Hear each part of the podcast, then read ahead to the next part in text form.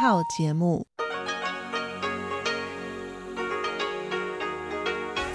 ที่นี่ สถานีวิทยุเรดิโอไต้หวันอินเตอร์เนชันแนล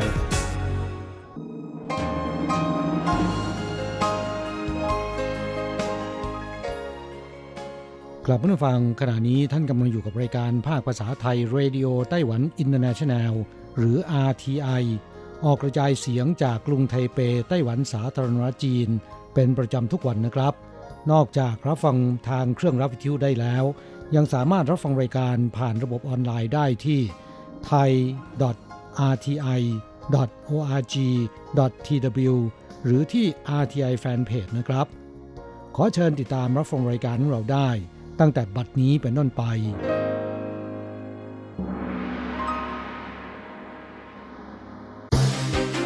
ลำดับแรก ขอเชิญติดตามรับฟัง ข่าวประจำวัน สวัสดีค่ะ คุณผู้ฟังที่เคารพ ช่วงของข่าวประจำวันจากรายการเรดิโอไต้หวันอินเตอร์เนชันแนล ประจำวันจันทร์ที่ 18 พฤษภาคม พุทธศักราช 2563 สำหรับข่าวไต้หวันมีดิฉันการจยากริชยาคมเป็นผู้รายงานค่ะ หัวข้อข่าวมีดังนี้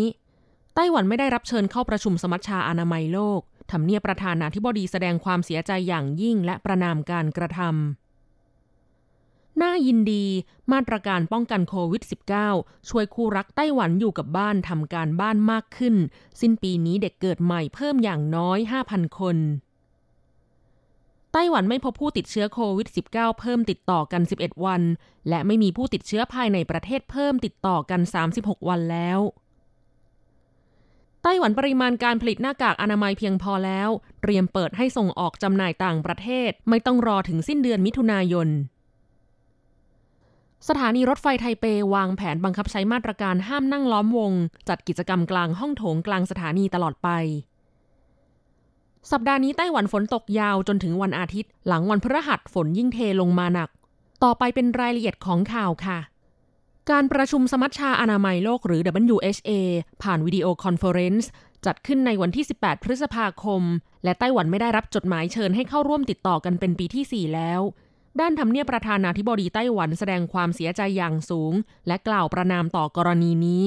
นายหวงจงเยี่ยน โฆษกทำเนียบประธานาธิบดีแถลงว่า สำนักเลขาธิการองค์การอนามัยโลก อยู่ภายใต้การกดดันจากรัฐบาลปักกิ่ง จึงปฏิเสธที่จะเชิญไต้หวันเข้าร่วมการประชุม WHA อีกครั้ง เพิกเฉยต่อสิทธิมนุษยชนด้านสุขภาพอนามัยของประชาชนไต้หวัน 23 ล้านคน ขัดต่อหลักการสุขภาพอนามัยไร้พรมแดน ไต้หวันรู้สึกเสียใจอย่างยิ่ง และขอประนามต่อการกระทำดังกล่าวนอกจากนี้นายเฉินซือจง รัฐมนตรีว่าการกระทรวงสาธารณสุขและสวัสดิการไต้หวันระบุว่า นอกจากจะแสดงการประท้วงและไม่พอใจต่อกรณีดังกล่าว ยังเรียกร้องให้ WHO ยึดถือจรรยาบรรณอาชีพและความเป็นกลาง ปฏิเสธการแทรกแซงทางการเมืองด้วย และรู้สึกเสียใจที่ไม่สามารถแบ่งปันองค์ความรู้และประสบการณ์จากไต้หวันโมเดลต่อประชาคมโลกได้โดยจะส่งจดหมายประท้วงไปยังสำนักเลขาธิการ WHO เพื่อแสดงความเสียใจและไม่พอใจของไต้หวัน ข่าวต่อไป ในช่วงมาตรการป้องกันควบคุมสถานการณ์โรคโควิด -19 ประชาชนไต้หวันส่วนใหญ่ลดการออกจากบ้านทำให้บรรดาคู่รักได้ประกอบกิจกรรม อยู่กับบ้านทำการบ้านด้วยกันมากขึ้น จึงบังเกิดข่าวที่น่ายินดี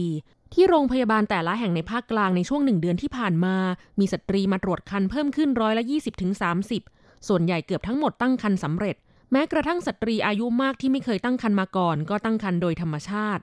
แพทย์ประเมินสถานการณ์ในแง่ดีว่า ปลายปีนี้ไต้หวันจะมีประชากรเด็กเกิดใหม่ ซึ่งเป็นผลจากมาตรการป้องกันโรคโควิด -19 เพิ่มขึ้น 5,000 ถึง 10,000 คน ช่วยกอบกู้สถานการณ์ที่สังคมไต้หวันมีประชากรเด็กเกิดใหม่น้อยได้นายแพทย์หลี่จุนอี้ แพทย์สูตินรีเวชโรงพยาบาลในนครไถจงเปิดเผยว่า มีสามีภรรยาหลายคู่ที่ก่อนหน้านี้เคยพยายามใช้วิธีการทางวิทยาศาสตร์ เช่นทำเด็กหลอดแก้วหรือ IVF เพื่อมีบุตรหลายครั้ง แต่ไม่ประสบความสำเร็จ คาดไม่ถึงว่าในช่วงที่สามีภรรยาเก็บตัวอยู่กับบ้าน กลับสามารถตั้งครรภ์โดยวิธีธรรมชาติได้สำเร็จ แม้กระทั่งบางรายเป็นสตรีที่มีอายุมากและไม่เคยตั้งครรภ์มาก่อนก็ตาม ด้านนายแพทย์หลี่เมาเซิงแพทย์สูตินรีเวชโรงพยาบาลในนครไถจงกล่าวว่า ปีที่แล้วไต้หวันมีเด็กเกิดใหม่ 175,000 คน คาดว่าในปีนี้จะมีเด็กเกิดใหม่ถึง 180,000 คน ถือว่าเป็นสถานการณ์ที่ดี ข่าวต่อไป นายเฉินซือจงรัฐมนตรีว่าการกระทรวงสาธารณสุขและสวัสดิการไต้หวัน ในฐานะผู้บัญชาการศูนย์บัญชาการควบคุมโรคติดต่อ แถลงจำนวนผู้ติดเชื้อไวรัสโคโรนาสายพันธุ์ใหม่ 2019 หรือโรคโควิด -19 ณวันที่ 18 พฤษภาคม 2563 ไต้หวันไม่พบผู้ติดเชื้อเพิ่มติดต่อกัน 11 วันแล้ว และไม่มีผู้ติดเชื้อภายในประเทศเพิ่มติดต่อกันนาน 36 วัน ยอดผู้ติดเชื้อสะสมทั้งสิ้น 440 ราย แบ่งเป็นติดเชื้อจากต่างประเทศ 349 ราย ติดเชื้อในประเทศ 55 ราย ทหารบนเรือรบติดเชื้อ 36 ราย เสียชีวิต 7 ราย รักษาหายแล้ว 398 ราย ยังเหลือผู้ป่วยที่กำลังอยู่ระหว่างการรักษาในโรงพยาบาล 35 ราย อย่างไรก็ตาม ศูนย์บัญชาการควบคุมโรคติดต่อ ย้ำเตือนประชาชนให้รักษาสุขอนามัย และมารยาทในการไอจาม เมื่อออกจากบ้านแล้วไม่สามารถรักษาระยะห่างทางสังคมได้ หรือขณะโดยสารระบบขนส่งมวลชน ทั้งรถไฟฟ้า รถไฟ รถไฟความเร็วสูง ยังคงต้องสวมหน้ากากอนามัยตลอดการเดินทาง ข่าวต่อไป ในงานถแถลงข่าวสถานการณ์โรคโควิด -19 เมื่อวันอาทิตย์ที่ผ่านมา ผู้สื่อข่าวได้ตั้งคำถามเรื่องปริมาณการผลิตหน้ากากอนามัยเพียงพอ ไต้หวันจะผ่อนคลายมาตรการห้ามส่งออกหน้ากากอนามัยไปจำหน่ายต่างประเทศได้เมื่อใด เนื่องจากผู้ประกอบการต่างวิตกว่า หากต้องรอถึงสิ้นเดือนมิถุนายนจึงเปิดให้ส่งออก สถานการณ์โรคบรรเทาลง และความต้องการหน้ากากอนามัยจะซบเซาลงจนไม่ได้ผลกำไรมากพอ ด้านศูนย์บัญชาการควบคุมโรคติดต่อไต้หวันเปิดเผยว่า ขณะนี้ปริมาณหน้ากากอนามัยสำรองในคลังมีมากถึง 100 ล้านแผ่นแล้ว ระบบการจำหน่ายหน้ากากอนามัยภายในประเทศจะยังคงดำเนินต่อไป ส่วนนโยบายเปิดให้ส่งออกไปจำหน่ายต่างประเทศ ไม่จำเป็นต้องรอถึงสิ้นเดือนมิถุนายนจึงจะเปิดให้ส่งออก เนื่องจากโกดังไม่มีที่จัดเก็บแล้ว จะรีบเปิดให้ส่งออกโดยเร็ว แต่จะต้องหารือกับกระทรวงการคลังต่อไป ข่าวต่อไป สถานีรถไฟไทเปประกาศบังคับใช้มาตรการป้องกันควบคุมโรคตั้งแต่วันที่ 29 กุมภาพันธ์เป็นต้นมา ห้ามผู้คนเพ่นพ่าน หรือนั่งล้อมวงสนทนา หรือรับประทานอาหารที่ห้องโถงกลางสถานี และงดให้เช่ายืมสถานที่ห้องโถงสำหรับจัดกิจกรรม อย่างไรก็ตาม แม้ว่าสถานการณ์การแพร่ระบาดของโรคโควิด -19 ในไต้หวันขณะนี้จะทุเลาลงแล้ว และกระทรวงคมนาคมประกาศเมื่อสัปดาห์ที่แล้วว่า ตั้งแต่วันที่ 27 พฤษภาคมถึง 31 กรกฎาคมนี้ จะดำเนินการโปรโมทการท่องเที่ยวแบบป้องกันโรค และผ่อนคลายมาตรการป้องกันโรคของระบบขนส่งมวลชนบางส่วนแต่การรถไฟไต้หวันกลับไม่มีแผนที่จะยกเลิกมาตรการห้ามนั่งชุมนุมในห้องโถงสถานีรถไฟไทเป และวางแผนที่จะบังคับใช้มาตรการนี้ตลอดไป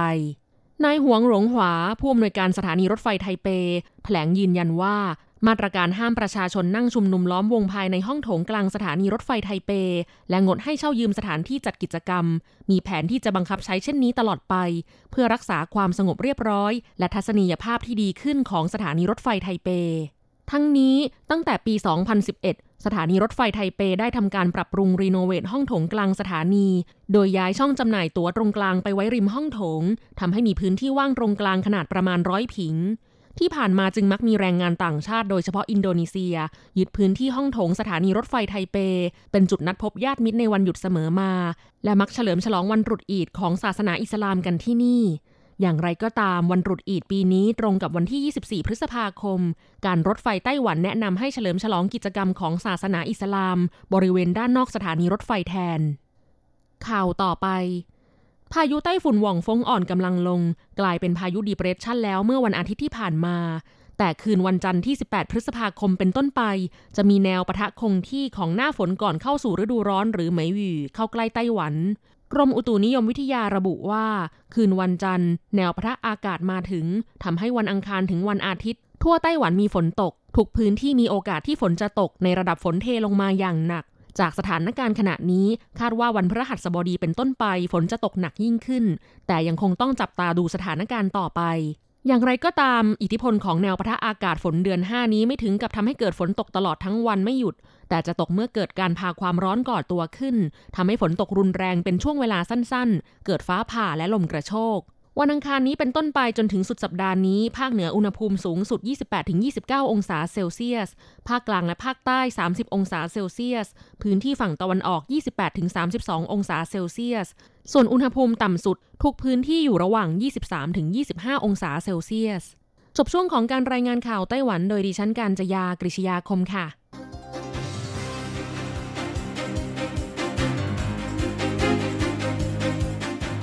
ผู้ฟังครับต่อไปเป็นข่าวต่างประเทศและข่าวประเทศไทย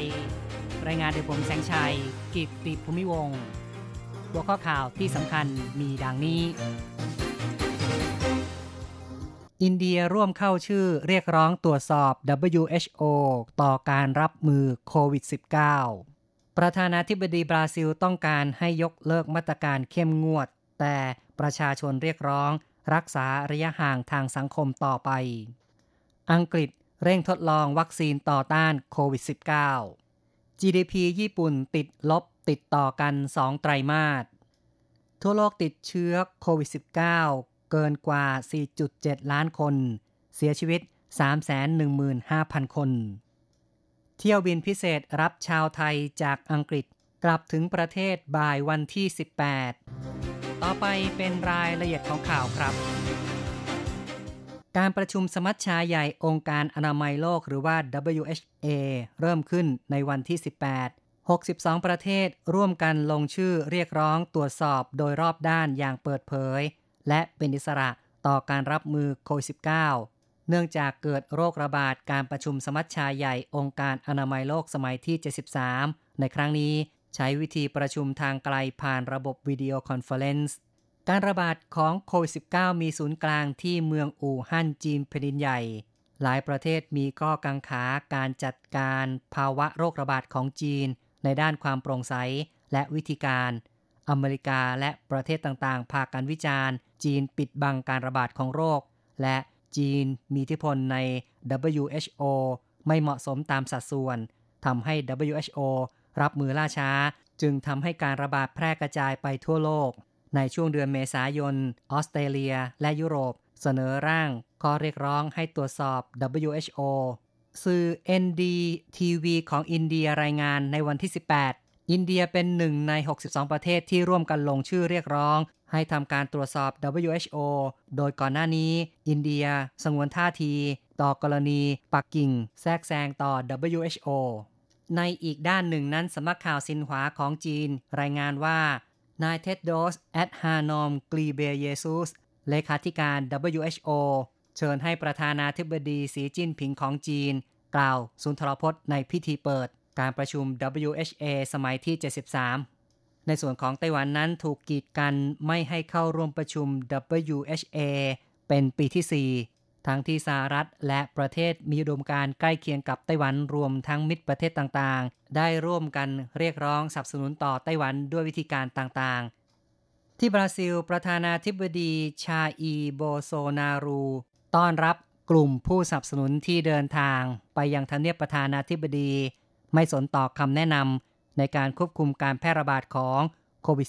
-19 เป็นการท้าทายมาตรการรักษาระยะห่างทางสังคม ซึ่งก่อนหน้านี้รัฐมนตรีสารสุขของบราซิล ลาออกจากตำแหน่งถึงสองคน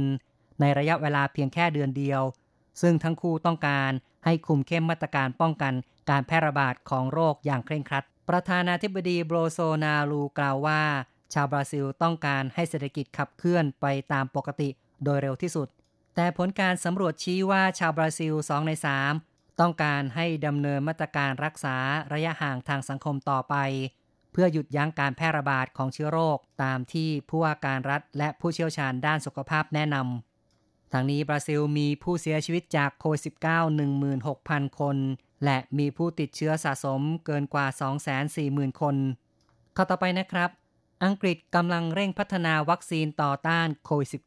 -19 นายอล็อกชาร์มารัฐมนตรีธุรกิจของอังกฤษเปิดเผยว่า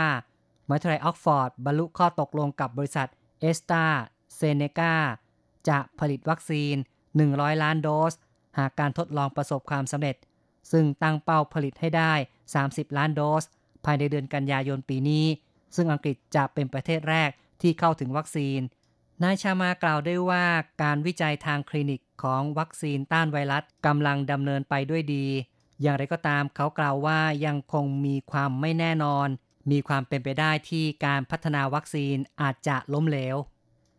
สหรัฐเตือนจีนแผ่นดินใหญ่ในด้านการแทรกแซงสื่อฮ่องกง กระทรวงการต่างประเทศของสหรัฐแถลงว่า การที่จีนแทรกแซงนักข่าวของสหรัฐในฮ่องกง การตัดสินใจใด ๆ ที่ส่งผลต่อการปกครองตนเองของฮ่องกง จะมีผลต่อการประเมินสถานะของฮ่องกง เพียงพอที่จะรับการปฏิบัติอย่างเป็นพิเศษจากสหรัฐต่อไปได้หรือไม่ข้อต่อไปครับ GDP ของญี่ปุ่นติดลบต่อเนื่อง2ไตรมาสแล้ว เศรษฐกิจเข้าสู่ภาวะถดถอย อัตราการเติบโตทางเศรษฐกิจ หรือว่า GDP ของญี่ปุ่นไตรมาสแรก หดตัว 0.9%ขณะที่ไตรมาสสุดท้ายของปีที่แล้วหดตัว 1.9%นักวิเคราะห์ชี้ว่าไตรมาส2ของปีนี้ เศรษฐกิจอาจหดตัวมากถึง 10.2%เลวร้ายที่สุดนับจากวิกฤตการเงินโลกปี 2551 การประกาศสถานการณ์ฉุกเฉินในญี่ปุ่น และการแพร่ระบาดของโรคโควิด -19 ในยุโรป สั่นคลอนต่อเศรษฐกิจญี่ปุ่นข้อต่อไปครับ ทั่วโลกมีผู้ติดเชื้อโควิด -19 เกินกว่า 4.7 ล้านคนแล้ว และมีผู้เสียชีวิต 315,000 คน สิ้นสุดตอนเช้าของวันที่ 18 ทั่วโลกมีผู้ติดเชื้อโควิด -19 ยืนยันแล้ว 4,716,614 คน ใน 188 ประเทศหรือเขตปกครอง 5 อันดับแรกที่มีผู้ติดเชื้อมากที่สุด อันดับหนึ่งยังคงเป็นสหรัฐ 1.48 ล้านคน ตามด้วยรัสเซีย 281,000 คน สหราชอาณาจักร 244,000 คน สำหรับบราซิลแซงสเปนแล้วอยู่อันดับที่ 4 241,000 คน ส่วนสเปนอยู่อันดับ 5 230,000 คน จำนวนผู้เสียชีวิตสะสมทั่วโลกเพิ่มเป็น 315,000 คน ห้าอันดับแรกที่มีผู้เสียชีวิตมากคือสหรัฐ 89,000 คน ตามด้วยอังกฤษ 34,000 คน อิตาลี 31,000 คน ฝรั่งเศส 28,000 คน สเปน 27,000 คน ต่อไปติดตามข่าวจากประเทศไทย สถานเอกอัครราชทูตอังกฤษได้อำนวยความสะดวกพี่น้องชาวไทย เดินทางกลับประเทศรอบแรก 250 คน โดยร่วมกับสายการบิน EVA Air เดินทางจากท่าอากาศยานฮิโตรกรุงลอนดอน ถึงท่าอากาศยานสุวรรณภูมิในวันที่ 18 เวลา 15นาฬิกา5นาที ผู้โดยสารทุกคนอยู่ภายใต้ข้อกำหนดด้านสุขนามัยอย่างเคร่งครัดของสายการบิน ตรวจวัดอุณหภูมิร่างกายก่อนขึ้นเครื่อง การฆ่าเชื้อสัมภาระ การทำความสะอาดมือด้วยสารฆ่าเชื้อ อีกทั้งต้องสวมหน้ากากอนามัย และเมื่อถึงไทยแล้ว ทั้งหมดต้องรับการกักตัวดูแลสุขภาพเป็นเวลา 14 วันสำหรับเที่ยวบินต่อไปที่จะพาชาวไทยกลับบ้าน จะออกเดินทางวันที่ 30 พฤษภาคม โดยการบินไทย เข้าต่อไปนะครับ การนิคมอุตสาหกรรมแห่งประเทศไทยหรือว่ากนอ ได้ประชุมแก้ปัญหาภัยแล้งในเขตพัฒนาพิเศษภาคตะวันออกหรือว่า EEC กนอแถลงว่าเตรียมแผนสร้างโรงงานนำน้ำทะเลผลิตเป็นน้ำจืด เบื้องต้นมีแผนตั้งบริษัทลูกเพื่อร่วมทุนกับภาคเอกชน สร้างความมั่นคง ปริมาณน้ำเพียงพอ ต่อผู้ประกอบการ โรงงานผลิตน้ำจืดจากทะเล จะช่วยป้อนน้ำให้กับโรงงาน ในช่วงที่มีปัญหาภัยแล้ง สร้างความมั่นใจว่าจะมีน้ำในภาคอุตสาหกรรมอย่างเพียงพอ ในเบื้องต้นจะขยายแผนเดิมเพื่อรองรับภัยแล้ง ที่อาจจะเกิดขึ้น โดยเพิ่มกำลังผลิตเป็น3แสนลูกบาศก์เมตรต่อวัน ส่วนราคาขายน้ำจืดจะทำการตกลงกับผู้ประกอบการ โดยไม่ให้แบกภาระต้นทุนที่สูงเกินไป อีกข่าวหนึ่งนะครับ หลายจังหวัดในไทยเริ่มเปิดรับนักท่องเที่ยวหลังผ่อนปรนมาตรการโควิด -19 อาทิเช่นที่กระบีนักท่องเที่ยวชาวไทยและต่างประเทศสักการะพระมหาธาตุเจดี วชิระมงคล อำเภออ่าวลึกหลังเปิดให้ชมเป็นวันแรก โฮมสเตย์ที่หมู่บ้านอีตองอำเภอทองผาภูมิ จังหวัดกาญจนบุรี เปิดให้นักท่องเที่ยวเข้าพักตั้งแต่ 15 พฤษภาคม แต่มีเงื่อนไขนักท่องเที่ยวต้องโทรแจ้งชื่อจำนวนผู้ร่วมเดินทาง หมายเลขทะเบียนรถต้องรับการตรวจอุณหภูมิร่างกายก่อนเข้าหมู่บ้าน ที่จังหวัดสงขลาประชาชนและนักท่องเที่ยวทยอยออกท่องเที่ยวแล้ว โดยสงขลาไม่พบผู้ติดเชื้อโควิด -19 ต่อเนื่องนานกว่า 2 สัปดาห์ ต่อไปเป็นรายงานอัตราแลกเงินอ้างอิงตอนบ่ายของวันที่ 18 พฤษภาคม โอนเงิน 10,000 บาทใช้ 9,570 เหรียญไต้หวัน แลกซื้อเงินสด 10,000 บาทใช้ 9,920 เหรียญไต้หวัน โอนเงิน 1 เหรียญสหรัฐใช้ 30.01 เหรียญไต้หวัน ข่าวจาก RTI ในวันนี้จบลงแล้วครับ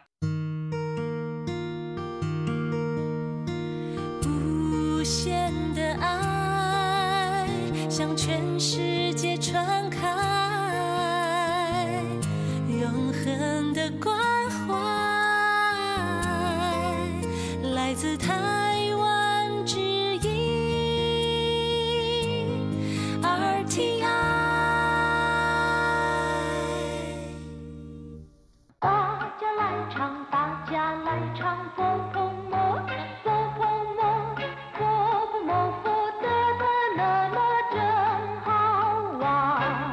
สวัสดีครับเพื่อนผู้ฟัง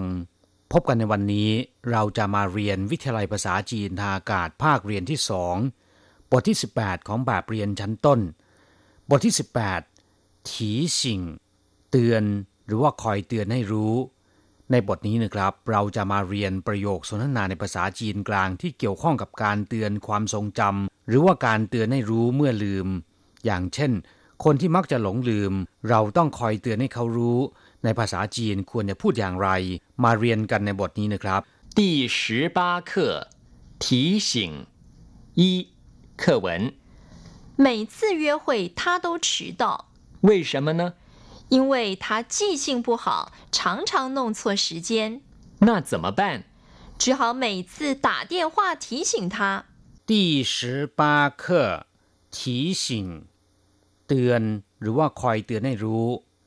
ทีสิงแปลว่า เตือนหรือว่าคอยเตือนให้รู้เมื่อลืม เช่นเพื่อนที่มักจะลืมโน่นลืมนี่ เราต้องคอยเตือนอยู่เสมอๆ การเตือนให้รู้ในลักษณะเช่นนี้ ในภาษาจีนเรียกว่าทีสิงต่อไปมาอธิบายความหมายของประโยคสนทนาในบทนี้กัน每次约会他都迟到นัดกันทีไร เขาต้องมาสายทุกครั้งเหมยซื่อแปลว่าทุกครั้ง คำว่าเหมยคำเดียวนะครับ แปลว่ามักจะหรือว่าเสมอเสมอส่วนคำว่าซื่อเป็นศัพท์บอกจำนวนนะครับ แปลว่าครั้งเหมยซื่อก็คือทุกครั้งเย่หุย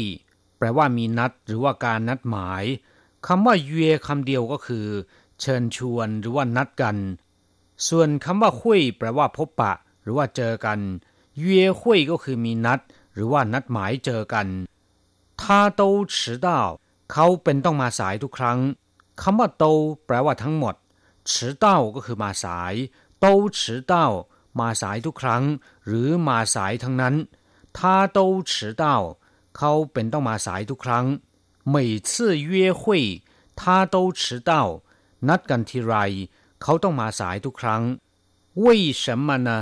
ทำไมหรือ为什么ก็แปลว่าทำไม ส่วนคำว่าเนอไม่มีความหมาย เป็นสร้อยที่มักจะวางไว้ท้ายประโยคคำถาม เป็นการเพิ่มน้ำหนักของคำถาม เป็นการเน้นความสงสัย为什么呢ทำไมหรือ因为他记性不好常常弄错时间เพราะว่าเขาความจำไม่ดี มักจะจำเวลาผิดบ่อยๆ因为แปลว่า เพราะว่า他记性不好ความจำเขาไม่ดี จี้ซิ่งแปลว่าความจำหรือความทรงจำ จี้ซิ่งผู้เห่าก็คือความจำไม่ดี จี้ซิ่งเหินเห่าแปลว่า ความจำดีมาก因为他记性不好เพราะว่าเขาความจำไม่ดี常常弄错时间มักจะจำเวลาผิดเสมอเสมอ常常แปลว่าบ่อยๆ เสมอ หรือว่ามักจะก็ได้นะครับ常常弄错时间มักจะจำเวลาผิดเสมอ น่งชั่วแปลว่าทำผิดจำผิดหรือว่าดำเนินการผิดก็ได้ 时间ก็คือ เวลา弄错时间จำเวลาผิด因为他记性不好常常弄错时间เพราะว่าเขาความจำไม่ดี มักจะจำเวลาผิดบ่อยๆน่าจะมาป้านถ้าอย่างนั้นจะทำอย่างไรหน้าก็คือถ้าอย่างนั้น จะมาป้านจะทำอย่างไร จะแก้กันอย่างไร เรียกว่าจะมาปั้นหน้าจะมาปั้นถ้าอย่างนั้นจะทำอย่างไร 只好每次打电话提醒他ก็เลยต้องโทรศัพท์ไปเตือนเขาทุกครั้งไป只好แปลว่า ก็เลยต้อง หรือว่าจำเป็นต้อง每次ก็คือทุกครั้ง只好每次จำเป็นต้องทุกครั้ง打电话แปลว่าโทรศัพท์เตี้ยนว่าก็คือโทรศัพท์打电话ก็คือหมุนโทรศัพท์提醒他เตือนเขา只好每次打电话提醒他 ก็เลยต้องโทรศัพท์เตือนเขาทุกครั้งไปกลับมาฟังหลังจากทราบความหมายของประโยคสนทนาในบทนี้ผ่านไปแล้วนะครับ ต่อไปขอให้เปิดไปที่หน้า 76 ของแบบเรียน เราจะไปเรียนรู้คำศัพท์ใหม่ๆ ในบทเรียนนี้ 二生字与生词一弄弄错错二约会约会即兴即兴 提醒提醒忘了忘了 ศัพท์คำที่หนึ่งน่ง แปลว่าทำแปลว่าจัดการดำเนินการหรือว่าทำให้ เรียกว่าน่ง เช่นว่าน่งฟ้านก็คือ หุงหาเข้าวปลาอาหาร เรียกว่าน่งฟ้านป่าชูน่งห้วยละทำหนังสือเสียแล้วน่งจ่าเฉิงเจิ้นมีความหมายว่าทำเป็นทีเล่นทีจริง กลับกลายเป็นเรื่องจริงไป เรียกว่าน่งจ่าเฉิงเจิ้นอีกวลีหนึ่งที่มีความหมายละไม้คล้ายคลึงกันนะครับ ก็คือน่งเฉาเฉิงจัวแปลว่า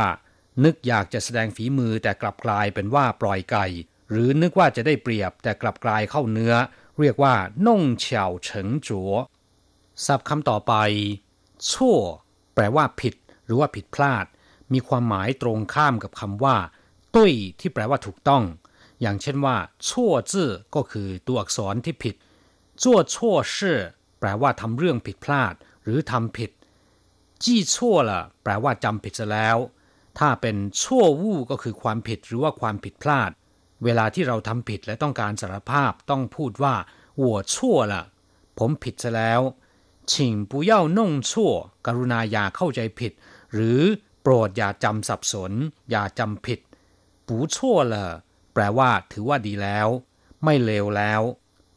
น่งชั่วก็คือเข้าใจผิดหรือว่าจำสับสน นอกจากแปลว่าผิดหรือว่าผิดพลาดแล้วนะครับคำว่าชั่วยังมีความหมายอีกหลายอย่าง เช่น แปลว่า สับสน หรือว่าสลับซับซ้อน อย่างชั่วจงฟู่จ๋าแปลว่าเรื่องมันสลับซับซ้อนเป็นต้นศัพท์คำต่อไปเย่หุยแปลว่านัดพบกัน นัดหมายพบกันหรือนัดหมายเจอกัน เรียกว่าเย่หุย我今天有一个约会ในวันนี้ผมมีนัด มีนัดในที่นี้อาจจะเป็นการนัดหมายเพื่อการงานหรือว่าเรื่องส่วนตัว หรือหนุ่มสาวคู่รักนัดพบกัน เรียกว่าเย่หุยได้ทั้งนั้นนะครับ ศัพท์คำต่อไป จี้ซิ่งแปลว่า ความจำหรือว่าความทรงจำเช่น จี้ซิ่งเหินเห่าก็คือ ความจำดีมาก ถ้าเป็นจี้ซิ่งผู้เหลียง หรือจี้ซิ่งผู้เห่าก็คือความจำไม่ดี หรือจะพูดว่าจี้อี้ก็ทดแทนกันได้นะครับ เช่นสร้างชื่อจี้อี้ก็คือสูญเสียความทรงจำเรียกว่าสร้างชื่อจี้อี้ศัพท์คำต่อไปทีสิงอธิบายไปคร่าวๆแล้วนะครับ เมื่อสักครู่ แปลว่าเตือนหรือว่าคอยเตือนให้รู้เมื่อลืม เรียกว่าทีสิง เช่น เวลาที่เรานั่งรถเมล์กลัวว่าจะเลยจุดหมายปลายทาง หรือเลยป้ายที่เราต้องการจะลง ก็สามารถขอร้องให้โชเฟอร์ว่า เมื่อถึงป้ายที่เราจะลงแล้วเนี่ยขอให้เตือนด้วย ในภาษาจีนเรียกว่าทีสิง不要怕忘了我会提醒你ไม่ต้องกลัวว่าจะลืม ผมจะคอยเตือนคุณ ศัพท์คำสุดท้าย ว่างละแปลว่าลืมแล้ว ลืมซะแล้วคำว่าว่างคำเดียวแปลว่าลืมหรือว่าหลงลืม เช่น ว่างเอินฟู่ยี่แปลว่าเป็นคนที่ลืมบุญคุณหรือว่าคนเนรคุณ หรือจะแปลเป็นคนอกตัญญูก็ได้นะครับ เต๋อยี่ว่างสิง แปลว่าดีอกดีใจจนเหลิงกลับมาฟังหลังจากที่เรียนภาษาจีนผ่านไปแล้วนะครับ ขอให้นำไปหัดพูดบ่อยๆ เราจะกลับมาพบกันใหม่ในบทเรียนหน้า สวัสดีครับ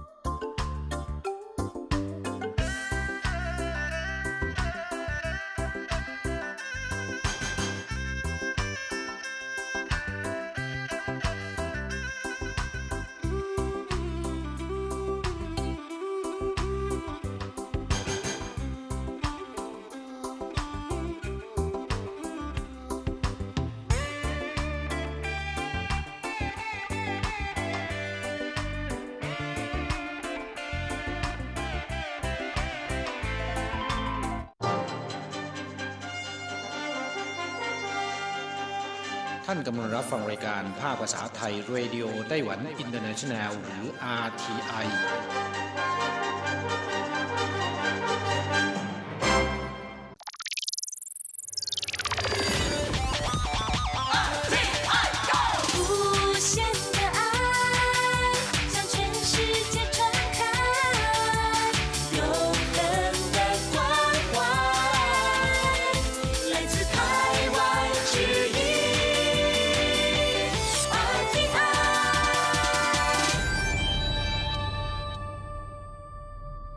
ครับคุณครับขณะนี้คุณกำลังติดตามรับฟังรายการภาคภาษาไทยจากสถานีวิทยุ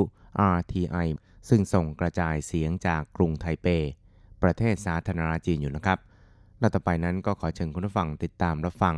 รายการกระแสประชาธิปไตย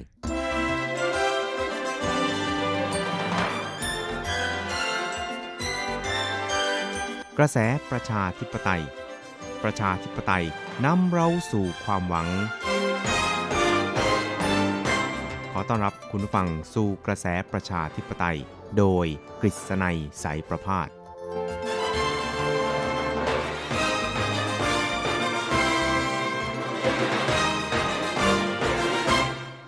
สวัสดีครับคุณผู้ฟังที่รักและเคารพทุกท่านครับ ผมกฤษณัยสารพาดก็กลับมาพบกับคุณผู้ฟังอีกครั้งหนึ่งครับ ในช่วงเวลาของ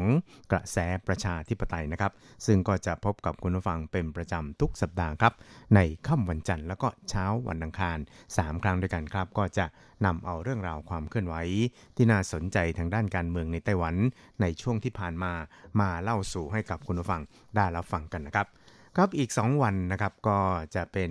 วันที่เรียกว่าเลิกงามยามดีนะครับที่ท่านประธานาธิบดีชายอิงเหวินผู้นำไต้หวันสาธารณจีนนั้น จะสาบานตนเข้ารับตำแหน่งประธานาธิบดีของไต้หวันสาธารณจีนในสมัยที่2นะครับซึ่งก็เป็นผลสืบเนื่องมาจากการชนะเลือกตั้งอย่างท่วมท้นเมื่อวันที่ 11 มกราคมที่ผ่านมานะครับโดยท่านได้คะแนนเสียงเนี่ย ท่วมท้นจริง ๆ นะครับ เพราะว่าไม่เคยมีการเลือกตั้งประธานาธิบดีของไต้หวันสาธารณจีน ครั้งใดที่จะมีคะแนนเสียง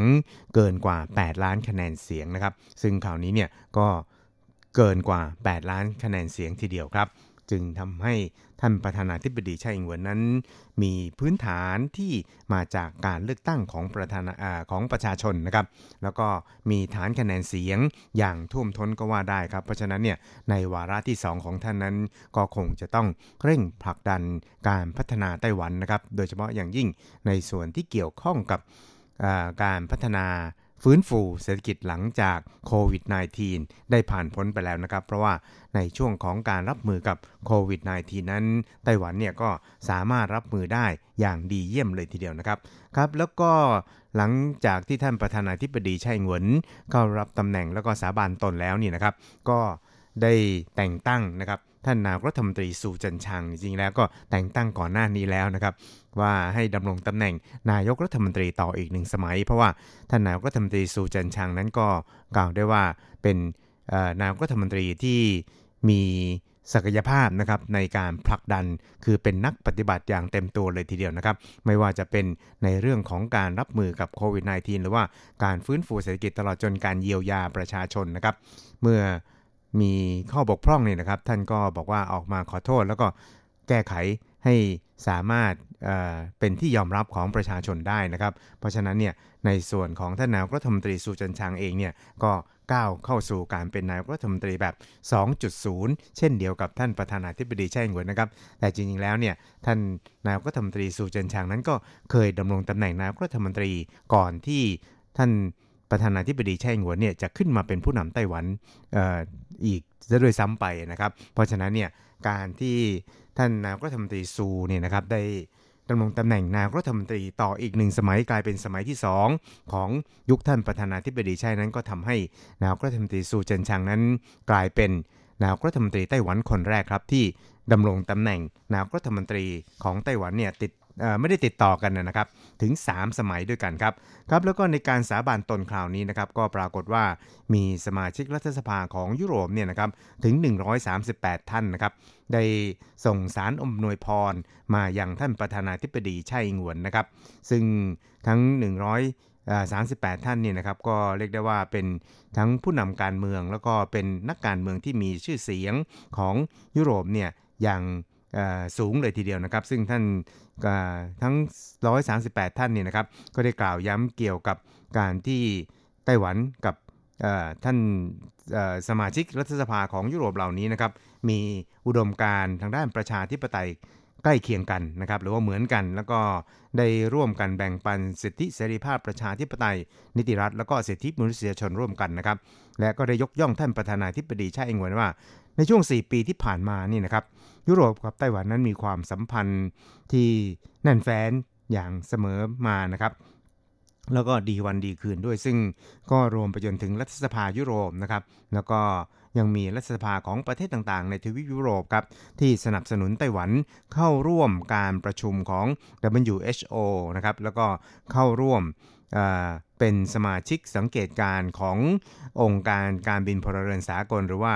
ICAO นั่นเองครับ ซึ่งก็เรียกว่าเป็นจุดยืนที่เข้มแข็งนะครับของบรรดาสมาชิกรัฐสภาของยุโรปครับครับจริงแล้วรัฐสภาเอ่อยุโรปเนี่ยนะครับก็มีสมาชิกเนี่ย700 กับ 5 ท่านนะครับ ซึ่งในคราวนี้เนี่ยท่านประธานคณะอนุกรรมการมิตรไต้หวันของ รัฐสภายุโรปนะครับก็คือนายไมเคิลแกเรอร์นะครับก็ได้รวบรวมบรรดาสมาชิกรัฐสภาของยุโรปเนี่ยถึง 138 ท่านเนี่ยนะครับร่วมกันทำหนังสือเอ่ออวยพรอำนวยพรให้ท่านประธานาธิบดีใช่เนี่ยนะครับนำพาไต้หวันสาธารณจีนเนี่ยนะครับก้าวไปข้างหน้าอย่างไม่หยุดยั้งครับครับแล้วก็ในโอกาสที่มีการปรับคณะรัฐมนตรีในคราวนี้นะครับก็ปรากฏว่านายถงเจิ้นหยวนนะครับ ผู้แทนไต้หวันสาธารณจีนประจำประเทศไทยนะครับ ก็ได้หมดวาระในคราวนี้เช่นเดียวกันนะครับ ซึ่งเดิมเนี่ยท่านก็บอกว่าท่านเนี่ยจะขอลาออกเพื่อที่จะกลับไปเป็นอาจารย์นะครับ แต่ว่าหลังจากที่ท่านได้ขอลาออกแล้วเนี่ยปรากฏว่าท่านประธานาธิบดีใช่เนี่ยนะครับ ก็ได้ขอให้ท่านเนี่ยได้ช่วยงานในคณะรัฐมนตรีต่อไปนะครับ โดยจะกลับเข้ามารับตำแหน่ง ประธานคณะกรรมการกิจการจีนพ้นทะเลนะครับ ซึ่งก็เรียกได้ว่าเป็นตำแหน่งรัฐมนตรีนะครับที่ได้มีบทบาทสำคัญนะครับในการดูแลกิจการพ้นทะเลของไต้หวันนะครับ เพื่อที่จะให้เป็นฐานในการสนับสนุนรัฐบาลไต้หวันสาธารณจีน ในสังคมประชาคมโลกต่อไปครับ โดยนายถงเจิ้นหยวนนั้นก็ได้ เเปิดเผยเรื่องดังกล่าวเนี่ยนะครับผ่าน Facebook ส่วนตัวนะครับว่าก็ได้รับมอบหมายให้มารับตำแหน่งประธานคณะกรรมการจีนพ้นทะเลเนี่ยในไต้หวันนะครับ หลังจากที่ท่านหมดวาระในการดำรงตำแหน่งผู้แทนไต้หวันประจำประเทศไทยนะครับ ซึ่งก็คาดว่าตอนนี้เนี่ยนะครับ เนื่องจากประเทศไทยเนี่ยก็ยังไม่เปิดน่านฟ้านะครับ เพราะฉะนั้นเนี่ยก็ยังไม่สามารถเดินทางออกจากประเทศไทยได้ จึงคาดว่าน่าจะกลับเข้ามารับตำแหน่งในช่วงประมาณต้นเดือนมิถุนายนที่จะถึงนี้นะครับ หลังจากที่สถานการณ์โควิดต่างๆ ในประเทศไทยแล้วก็ของโลกเนี่ยนะครับ เริ่มทุเลาลงนะครับ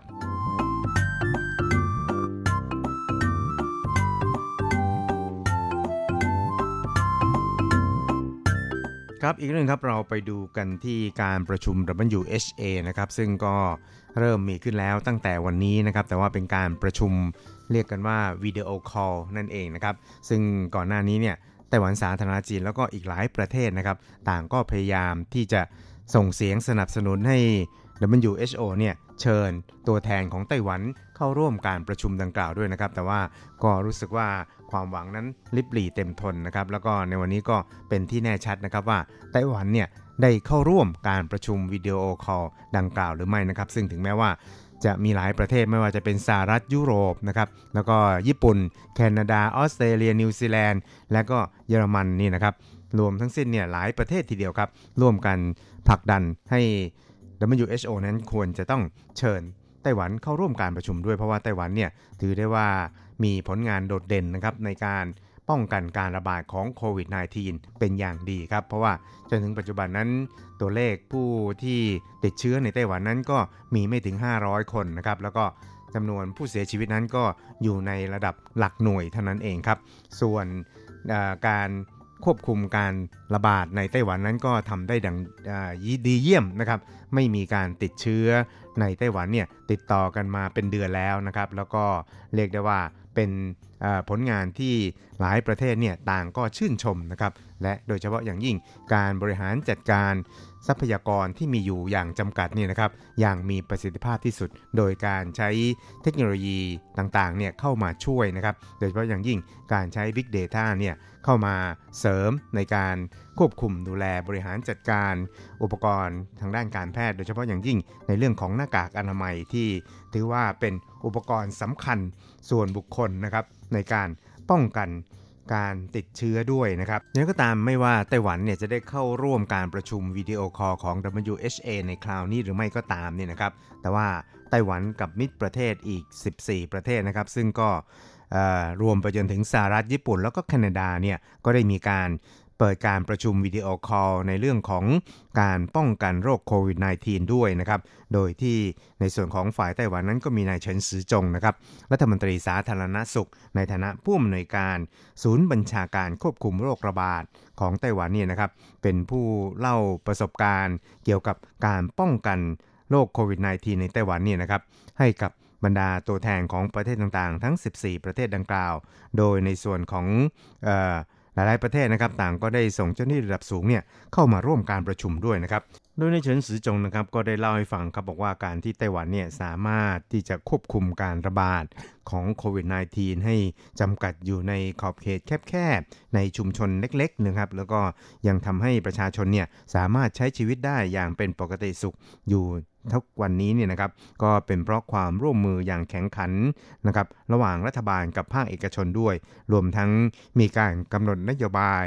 อย่างทันท่วงทีนะครับแล้วก็สามารถที่จะระดมทรัพยากรที่มีอยู่อย่างจำกัดเนี่ยมาใช้อย่างมีประสิทธิภาพ โดยเฉพาะอย่างยิ่งนะครับในส่วนของการใช้เทคโนโลยีเกี่ยวกับการป้องกันโรคต่างๆนะครับ ก็สามารถที่จะทำให้การบริหารจัดการต่างๆ นั้นเป็นไปอย่างมีประสิทธิภาพ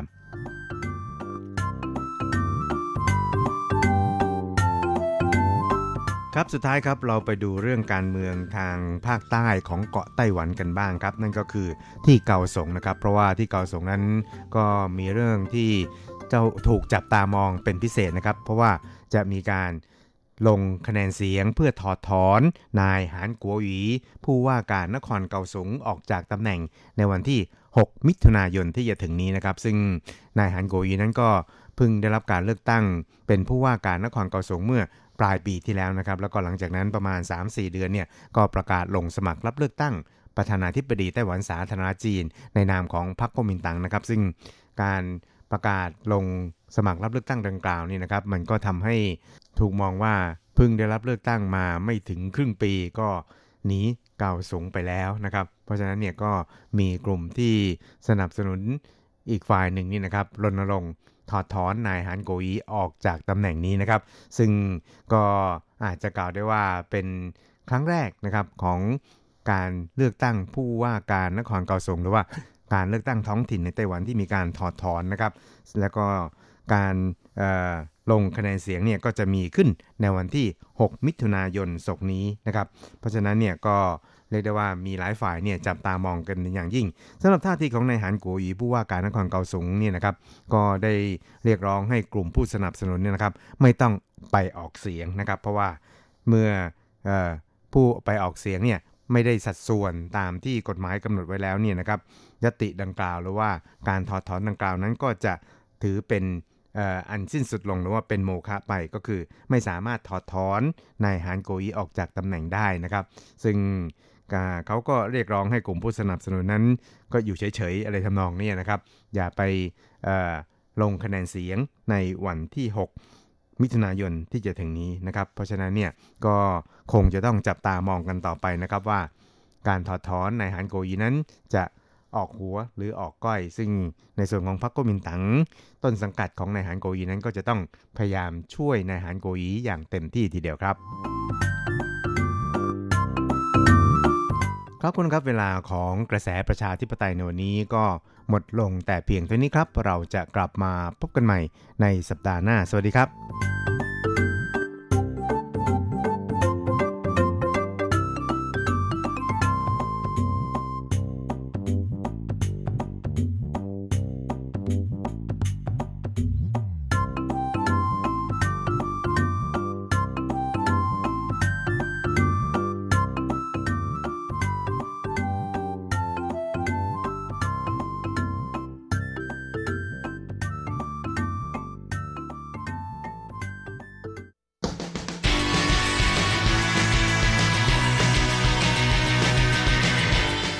มองปัจจุบัน โลกปัจจุบัน เปลี่ยนแปลงตลอดเวลา ทุกอย่างไม่หยุดอยู่กับที่ ย้อนอดีต ย้อนดูเรื่องราว วัฒนธรรม ความคิด ความเป็นอยู่ของผู้คนในอดีต มองปัจจุบัน ย้อนอดีตดำเนินรายการโดย แสงชัย กิตติภูมิวงศ์รจรัตน์ยนต์สุวรรณ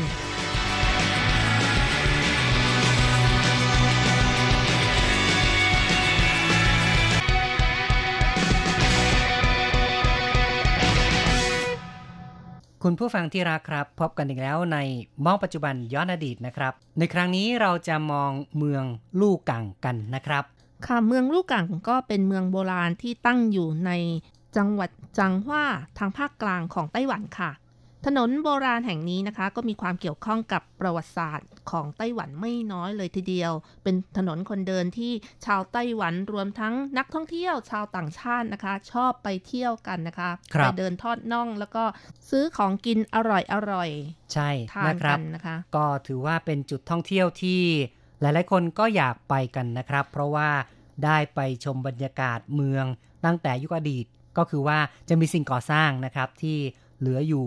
ตั้งแต่ยุคเมื่อ 2-300 ปีก่อนนู้นเลยนะครับ ใช่ค่ะ เป็นเมืองประวัติศาสตร์ที่ยังมีการอนุรักษ์ไว้ มีหมู่บ้านศิลปะ มีโบราณสถานมากมาย แล้วก็มีร้านขายขนมดั้งเดิมที่มีชื่อเสียง แล้วก็สืบทอดมานับร้อยปีด้วยนะคะ ครับเป็นสิ่งที่น่าสนใจอย่างนี้เองนะครับ ผู้คนจึงชอบไปกันอย่างยิ่งเลยนะครับ ไม่ว่าจะเป็นชาวไต้หวันเองหรือแม้แต่ชาวต่างชาติ ที่มาท่องเที่ยวในไต้หวันก็ชอบที่จะไปเดินเล่นกันนะครับ ค่ะ ขนมโบราณที่นี่มีชื่อเสียงก็คือฟงเหยียนเกานะคะ เคยทานไหมคะอืมเป็นไงเอ่ยครับ อ๋อ เดี๋ยวเราค่อยอธิบายกันนะคะ แล้วก็ยังมีขนมลิ้นวัว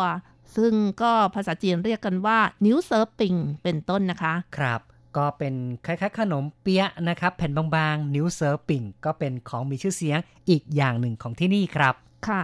ถ้ามาเที่ยวที่นี่นะคะ ถ้าขี้เกียจเดินทอดน่องหรือว่าอะไรอย่างนี้นะคะ ก็สามารถนั่งรถสามล้อนะคะอืมเที่ยวชมโบราณสถาน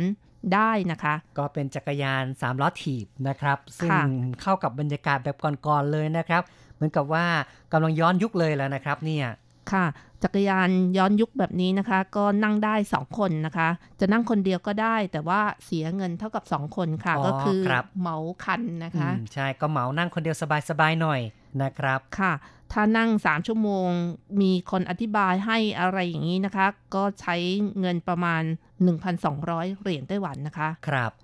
ก็เป็นการตระเวนชม แล้วก็มีไกด์นำเที่ยวพาชมด้วยบรรยายให้ฟังด้วยนะครับ ค่ะ พร้อมทั้งมีบัตรเข้าชม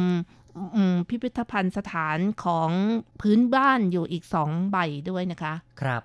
รวมทั้งตั๋วเข้าชม รวมทั้งค่าแรงไกด์ที่นำเที่ยวนำบรรยายด้วย ครับ ก็ประมาณพันหนึ่งเนาะนะครับพันสองค่ะข้อพันสองครับ ค่ะ และถ้าไม่ต้องการเข้าชมเอ่อพิพิธภัณฑ์อะไรอย่างนี้นะคะ ถ้าใช้เวลา 2 ชั่วโมงครึ่งก็คือตลอดเส้นทางก็เสียแค่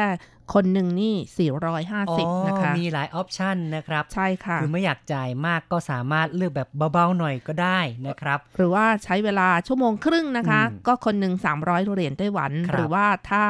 แบบเอาแบบ โอ้โหเนาะมีหลายอะไรนะคะหลายครึ่งอย่างหลายระดับ ครึ่งอะไรครึ่งทิปนะคะ ก็ 50 นาทีนะคะ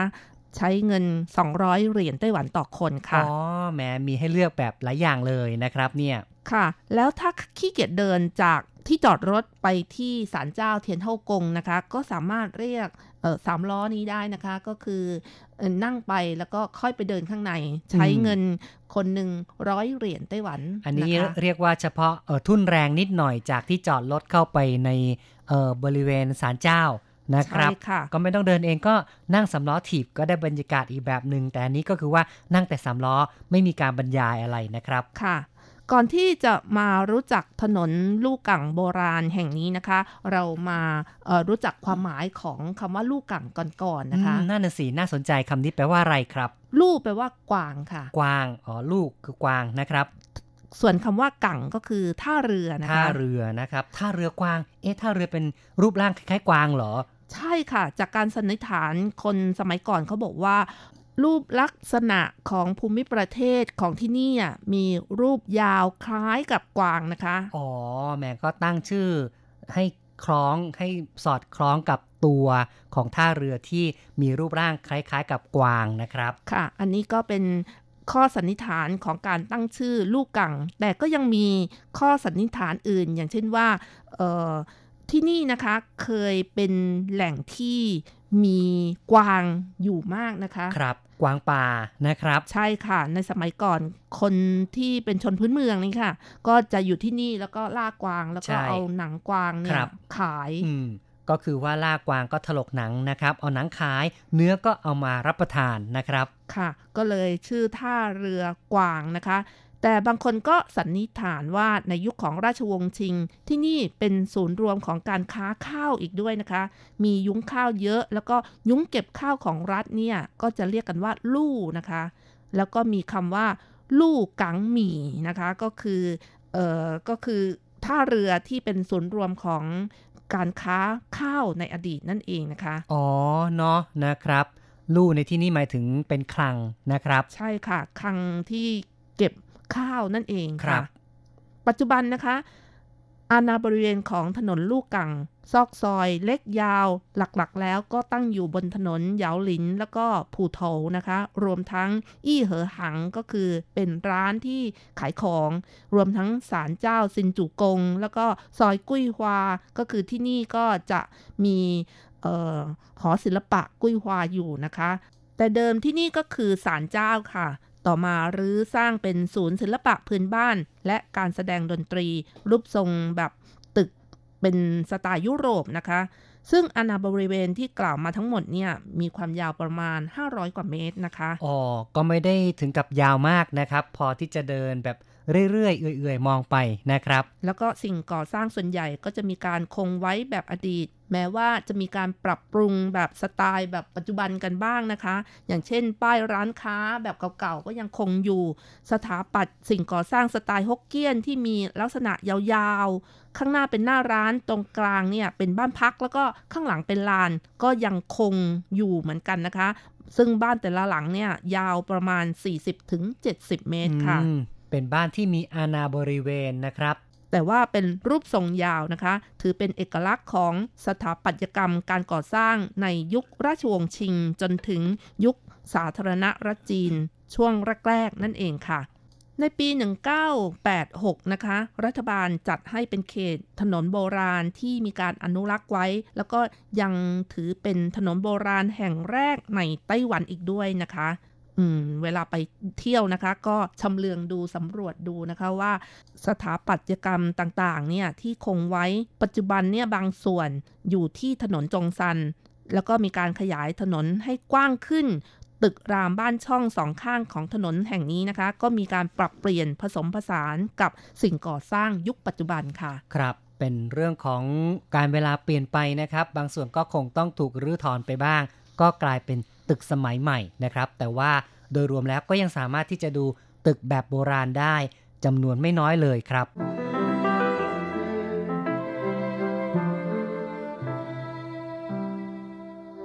ต่อไปนะคะเราวกกลับมาเรื่องของขนมกันดีกว่าค่ะแหมไปเที่ยวแล้วก็หาขนมอร่อยอร่อยทานแบบโบราณโบราณหน่อยนะคะ ที่มีชื่อเสียงที่นี่ก็คือ ฟงเหยียนเกาหรือว่าขนมตาหงนะคะฟ่องเอียนนะครับฟ่องก็คือหงเอียนก็คือตานะครับ เกาก็คือขนมนั่นเองนะครับค่ะ เนื่องจากรูปร่างภายนอกของขนมนี้นะคะ เหมือนกับตาหงของสาวงามค่ะทำมาจากข้าวขาวแล้วก็น้ำตาลทรายขาวค่ะ เพราะว่าในอดีตนั้นข้าวสารและน้ำตาลก็เป็นสิ่งที่จำเป็นเป็นอาหารที่มีค่าและหายากนะคะ ขนมตาหงในสมัยก่อน ถือเป็นขนมทานเล่นของเศรษฐีด้วย โอ้นะครับ ก็เออในยุคอดีตก็ถือว่าเป็นขนมของคนชั้นสูงเลยนะครับเนี่ยแต่เดี๋ยวนี้ก็คงจะหาซื้อได้ง่ายขึ้น แต่ว่ากลายเป็นว่า พอการเวลาผ่านไป คนก็กลับไม่ค่อยสนใจอาหารท้องถิ่นในอดีต กลับไปนิยมรับประทานอาหารแบบตะวันตกนะครับ ไปกินขนมปังมากขึ้น ก็เลยกลายเป็นว่า ร้านขนมเปี๊ยะขนมโก แบบโบราณก็มีขายน้อยลงเหมือนกันนะครับ นอกจากนี้นะคะยังมีการกล่าวขานกันอีกแบบหนึ่งว่า เป็นขนมที่แตกง่ายยุ่ยง่ายนะคะ เมื่อเอามือหยิบ เพราะฉะนั้นเวลาทานจะต้องจับด้วยความละเมียดละไมนะคะ คนที่ไม่มีอารยธรรมหยาบหยาบๆเนี่ยก็จะไม่มีโอกาสได้กินขนมแบบนี้ค่ะ อ๋อ ครับ ก็ก็คงต้องใช้ความพยายาม ถ้าหากว่าอยากจะกินแบบที่ว่ามันเป็นรูปร่างที่สวยๆเนาะนะครับค่ะ ร้านที่เป็นตัวแทนของลูกกังมี 3 แห่งด้วยกันก็คือ ร้านยี่เจินใจ เจิ้งซิงเจินแล้วก็เจิ้งยี่เจินนะคะ ร้านทั้ง 3 แห่งนี้ก็เป็นร้านเก่าแก่นับร้อยปีซะด้วยค่ะล้วนมีความเกี่ยวข้องกับอาจารย์เจิ้งเฉยนะคะ ซึ่งเป็น อาจารย์ที่สอนทำขนมจากเฉียนโจวจีนแผ่นดินใหญ่ค่ะอืมเนาะสืบทอดมานี่ก็เรียกว่ามีชื่ออ้างอิงกันเลยนะครับเนี่ยว่าเป็นอาจารย์ที่สอนการทำขนม เป็นผู้ที่ได้นำเอาเอ่อขนมที่อร่อยนี้เนี่ยมาเผยแพร่ต่อในไต้หวันนะครับ ค่ะ ซึ่งก็มีการกล่าวระบุนะคะ ตระกูล เย่เจินใจเนี่ยแต่เดิมทำอาชีพค้าผ้า จากนั้นก็ได้เชิญอาจารย์เจิ้งชุยนะคะ ซึ่งขณะนั้นอายุเพียง 16 ปีค่ะ มาช่วยทำการวิจัยพัฒนาสูตรขนมให้กับครอบครัว ภายหลังเจิ้งฉุยก็ได้กลายเป็นผู้เริ่มบุกเบิก เจิ้งซิงเจิน แล้วก็เจิ้งอี้เจินในปีนั้นนะคะ เจิ้งฉุยก็นำเคล็ดลับต่างๆ เกี่ยวกับ อาหารว่างกับน้ำชานะคะ มาหนึ่งเล่มจากจีนแผ่นดินใหญ่นะคะ แล้วก็นำมาสอนโดยเฉพาะอย่างยิ่งเอ่อการทำขนมฟ่งเหยียนเก่านะคะ ก็คือขนมตาหงนั่นเองค่ะ อ๋อนะครับ เป็นเรื่องที่มีประวัติเล่ากันมานะครับ แล้วก็ใครที่ได้มีโอกาสไปก็น่าไปลองชิมกันดูนะครับค่ะ ที่สำคัญนะคะที่มีชื่อเสียงก็เพราะว่าในสมัยของญี่ปุ่นปกครองไต้หวันนั้น ก็ได้เข้าร่วมการแข่งขันทำขนมนะคะ ได้รับรางวัลเหรียญทองด้วยค่ะ ก็ได้สร้างชื่อเสียงให้กับขนมที่ลูกกังนะคะ อ๋อ นะครับอืมเป็นขนมที่ได้รางวัล แล้วก็ยังได้จดสิทธิบัตรขนมอีกด้วยค่ะ นอกจากนี้ก็ยังมีขนมลิ้นวัว หรือว่านิวเซอร์ปิงแต่ว่านิวเซอร์ปิงที่นี่นะคะ เอกลักษณ์ก็คือจะมีความหนากว่าของเมืองอีหลันนะคะ ของเมืองอีหลันเนี่ยนิวเซอร์ปิงนี่จะ